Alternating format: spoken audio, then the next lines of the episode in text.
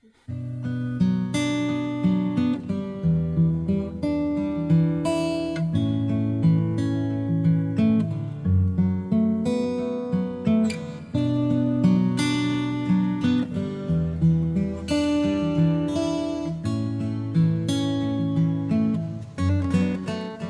and welcome.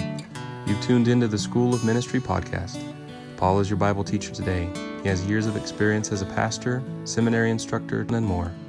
Later, you will be given information how to reach us. If you have questions you would like addressed, let us know. Maybe you have a need in your life and want to know how the Bible gives answers that apply to us today. Feel free to contact us. Now, enjoy the lesson. You see how from chapter 14 we saw that the introduction that Babylon is, is fallen, it's coming to its end, and now Babylon, the worldly portion, the marketing portion, the marketplace, and all of that, it also comes to an end. In chapter 18 and verse 9, it says, The kings of the earth who committed fornication and lived luxuriously with her will lament for her. They weep and lament for her when they see the smoke of her burning, standing at a distance for fear of her torment, uh, saying, Alas, alas, that great city Babylon, that mighty city, for in one hour her judgment is come. Let's stop right there. What's happening now is judgment begins to be coming on the earth. We have the final doom of Babylon. We have in all of these things God giving them exactly what they're asking for.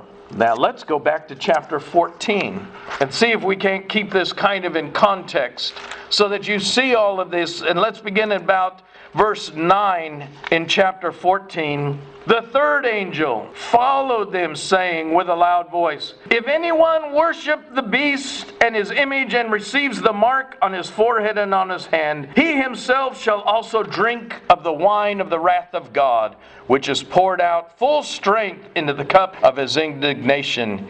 He shall be tormented with fire and brimstone in the presence of the holy angels and in the presence of the Lamb. So we see the condition of the lost. We've seen the condition of the saved in verse 12 and uh, 13, how they rejoice, how they're given freedom, that their, their works follow them. They're blessed by their labors. The condition of the lost. Oh, how sad. Because now the Lord begins to reap his harvest.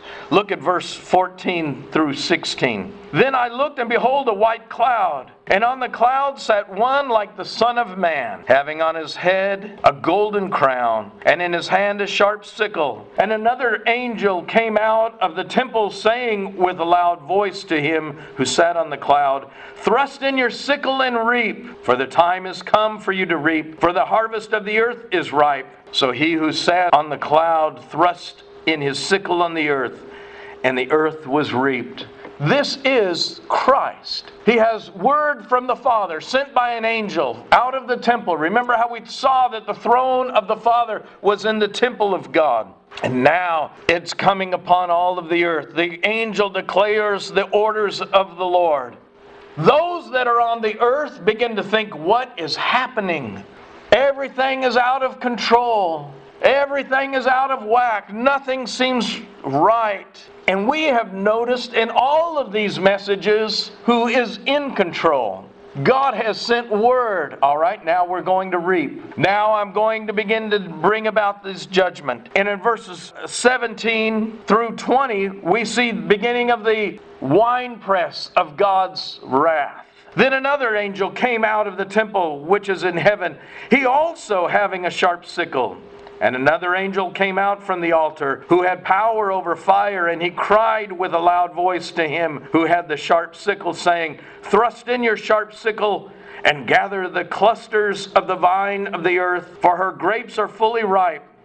So the angel thrust his sickle into the earth and gathered the vine to the earth and threw it in the great winepress of the wrath of God. And the winepress was trampled outside the city and blood came out of the winepress up to the horses' bridles for 1,600 furlongs. Understand the church and the saved have all been taken. The Lord's churches have been raptured, but many more accept Christ during this last three and a half years. And there is coming a day of general judgment. Remember, Christ spoke about the separation of the sheep and the goats. The sheep on the one hand and the goats on the other. This is what we're beginning to see. We're beginning to see that now God is separating His people, those that have cried out to Him, those that have recognized the voice of the angels, those that have heard the gospel preached by the two witnesses, those that have heard the gospel preached by the multitude that were saved and did not receive the mark of the beast in the last three and a half years. And so what happens is there is a great dividing, some this way and some that way. That's what's going on. And then we see a glimpse of what we're going to find in the book regarding Armageddon. Because about four to five feet high, the blood will flow 184 miles. That's the distance it tells us here. Now, I've seen some blood, I've seen some bloody scenes, but I have never seen blood four to five feet high for 184 miles. It's just beyond my comprehension. But you see, that's what happens when God begins to bring all of this. And this great wine press, this, this is where we get the term grapes of wrath, because it is God's wrath coming upon the earth. In chapter 15, we begin to have a little interlude and the bowls are going to be given. But we see the great rejoicing that's happening in heaven. The great rejoicing because they know that the kingdom of this world and the kingdom of heaven has become the kingdom of our Lord.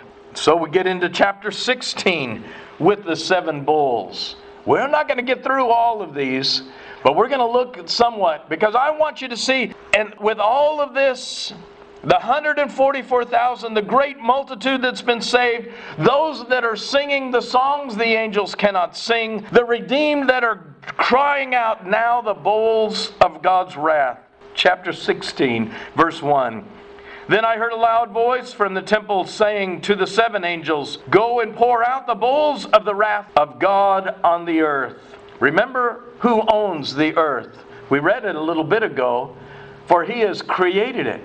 All of this earth belongs to the Lord. All of us are the creation of God. You see, there is a movement that's going on saying, oh no, we are just the product of evolution. We're just the product of somewhere billions of years ago. How this little amoeba got started and how this little bacteria began. And soon now all of life has come from some little bacteria that was out there in space that just happened to find its way to Earth and just happened to grow and now is teaching in college. No, so I won't get into all of that. But we know that we have been created at the hand of God. We've been made in the image and likeness of God, and He owns us. We are His possession. So when God decides that He wants to bring wrath upon those that will not recognize Him, it's His to do so. You know, Egypt suffered 10 plagues. And we know the story of Moses and Israel and every one of those plagues was attacking an Egyptian god. You've heard of the Lords of the Flies, you've heard of all of those. Every one of them. There's a great book called Dead Men Tell Tales by Dr. Harry Rimmer.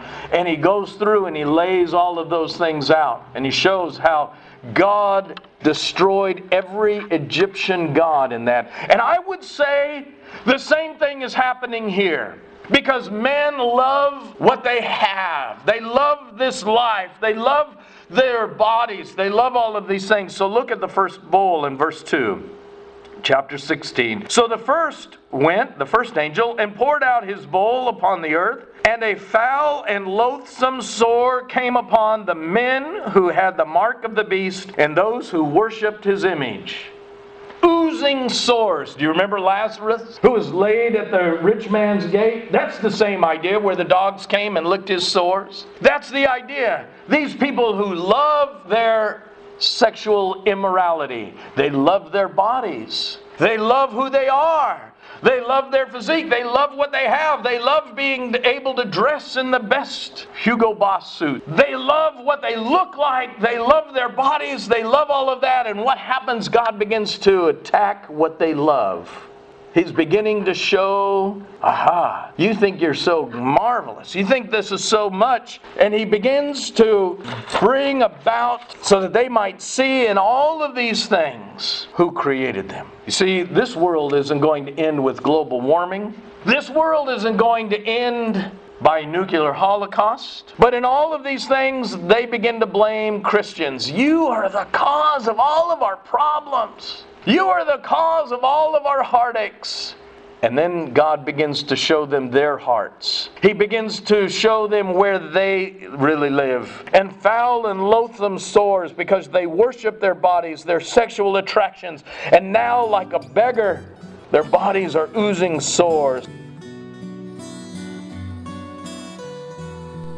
Hi, give me a moment to update you with a bit of information. You can reach us now at schoolofministryresources.org or biblelandmarks.com. You can also reach us at P.O. Box 837, Valley Springs, California 95252. Please contact us with comments, questions, or to receive handouts and printed material. We look forward to hearing from you. Now, back to the podcast and verse 3 of chapter 16 the second angel poured out his bowl on the sea, and it became blood as of a dead man, and every living creature in the sea died. Every living creature of the sea is now dead. There's no more worried about global warming because everything is dead. No more lobster dinners. No more mahi mahi, no tuna, no deep sea fishing. What's going to happen to all of those beautiful, big houses in Malibu and Pacific Palisades and all of those houses that are looking over the oceans, who's going to want to live there when the stench, the value is going to drop out of real estate over there? You may not want to move to the beach. I don't know. No more sunbathing on the beach. All you have is putrid. What are the navies of the world? How are they going to operate through blood oceans? How are they going to be able to go through and prepare for all of the wars? Well, let's we better move on. Verse 4 is bowl number 3. And the third angel poured out his bowl on the rivers and springs of water, and they became blood. And I heard the angel of the waters saying, You are righteous, O Lord, the one who is, and who was, and who is to be, because you have judged these things. And they have shed the blood of the saints and prophets, and you have given them blood to drink for it is their just due.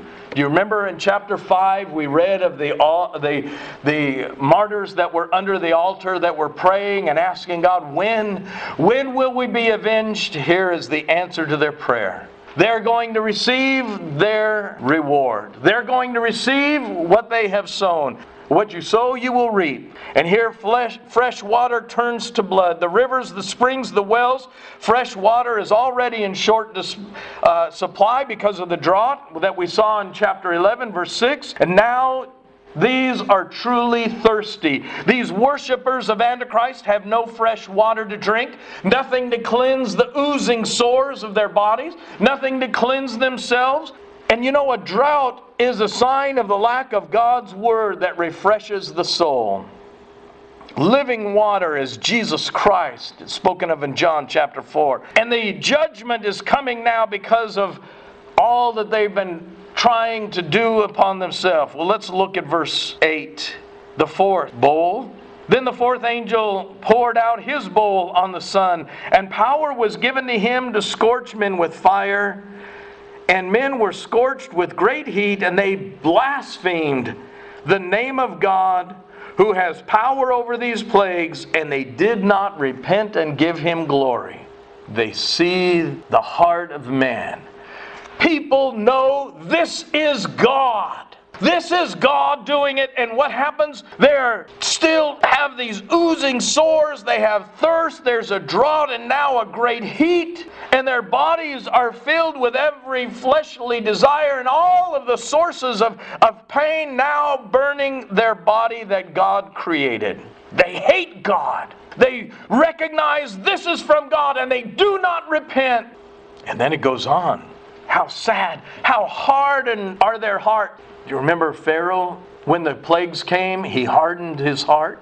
That's what happens in these last days. People will harden their hearts. And then verse 10 And the fifth angel poured out his bowl on the throne of the beast, and his kingdom became full of darkness, and they gnawed their tongues because of the pain. They blasphemed the God of heaven because of their pains and their sores and did not repent of their deeds. See the grace of God. God's grace is still there to make them see their hearts, to make them see what they've been worshiping, to make them see what they thought was important. And He brought all of those things down to nothing.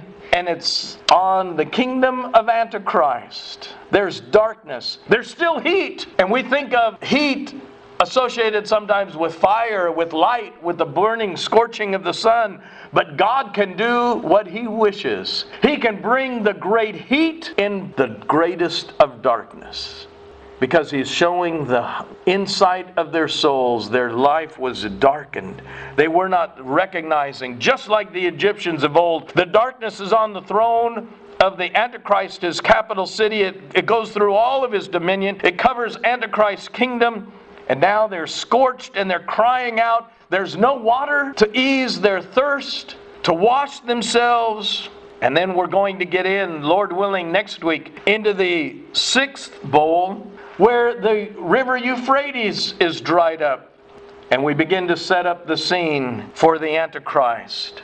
They cry out in chapter 16 and verse 17 The seventh angel pours out his bowl in the air, and from the throne it says, it is done. It is done. All that man has created, all that man has tried to do, all that man has put together, and that he has been worshiping and thinks that it's so important, it's all been brought to naught. All that man worships, all that man thinks that, oh, we've got to have this, we've got to have that, it's all destroyed. This world is going to be completely destroyed, and God makes it new and fresh without the taint of sin. We're going to see great things, but the battle of Armageddon comes. We're about to see the final and the greatest contrast. But do you see who's in control? You see who's in control? We don't understand why hard times come in our life as a child of God. We don't understand why. Why are we going through this? God, you can you are God, you are almighty. You can you can take this away. And we don't know that He has maybe a purpose. He's molding us. And maybe it's that we could sympathize and help someone else. That we could say, I know your pain. I understand. I've been there. I understand what it is, what you're going through. I understand what's happening. And so sometimes God allows things in our lives so that we might be a blessing to others. And that we might grow and that we might be mature and become what He would have us. And we've seen those in the world, their hearts are hardened. They blaspheme God and they say, No! They know that God is doing this. They know that He is trying to get their attention and they refuse to repent. That's what the scripture says. They refuse to repent. They refuse to recognize that amazing grace of God. They refuse to see what God is doing. We've seen the contrast saved and lost. There's only two groups of people in this world. You're either Christ or you're Satan. That's what Jesus said. You are either a child of the kingdom or you're a child of Satan. Now that's pretty tough. It's pretty direct words. That's what we're seeing here in this book. You're either on one side or the other. There are a lot of people that are still morally good, that are still trying to do this or trying to do that, but if you're not a child of God and right with Him, you're still on the wrong side still on the wrong side. I'm going to ask as our song leaders come and we prepare for a verse of invitation. We've seen the great contrast of what the world has and what the saved have. What this world and the Babylon that's coming and all of the chaos that it incorporates and all of that that comes in with it and how God is going to show it for exactly what it's worth. Where do we stand? What's really important? Where do we spend our money? Where do we spend our time? What's really important to us? That's our God. Sometimes the Lord has to show us what is really impacting us, where we spend our efforts, our time, and our money. That's what's important, and that's our God, is our God, the true God, that we really looked at, these people in the book of Revelation, they know what they want. They don't want godliness. They don't want what the Lord has. They want what they have and had. And God begins to show how worthless it is. How about How's the Spirit of God worked in your life and in your heart? I hope that some way, somehow, He's used this horrible message to show His great blessings and all that we can be truly thankful for. All the grace of God and how He's walked with us and cared for us and how His grace and mercy flow from the throne. Let's stand as we prepare to sing Amazing Grace. How great Thank you for listening. We hope you've enjoyed the message. If you want to hear Paul in person and are in the Stockton, California area, we invite you to join us at Landmark Missionary Baptist Church, 301 East Alpine Avenue. That's near the University of the Pacific. He brings the Bible message every Sunday at 11 a.m. and other times as listed. We trust you've been encouraged, challenged, or generally built up spiritually. If this lesson has sparked questions on this or other topics, please see our contact information in the description or email us at sclofministry at gmail.com. We look forward to hearing from you.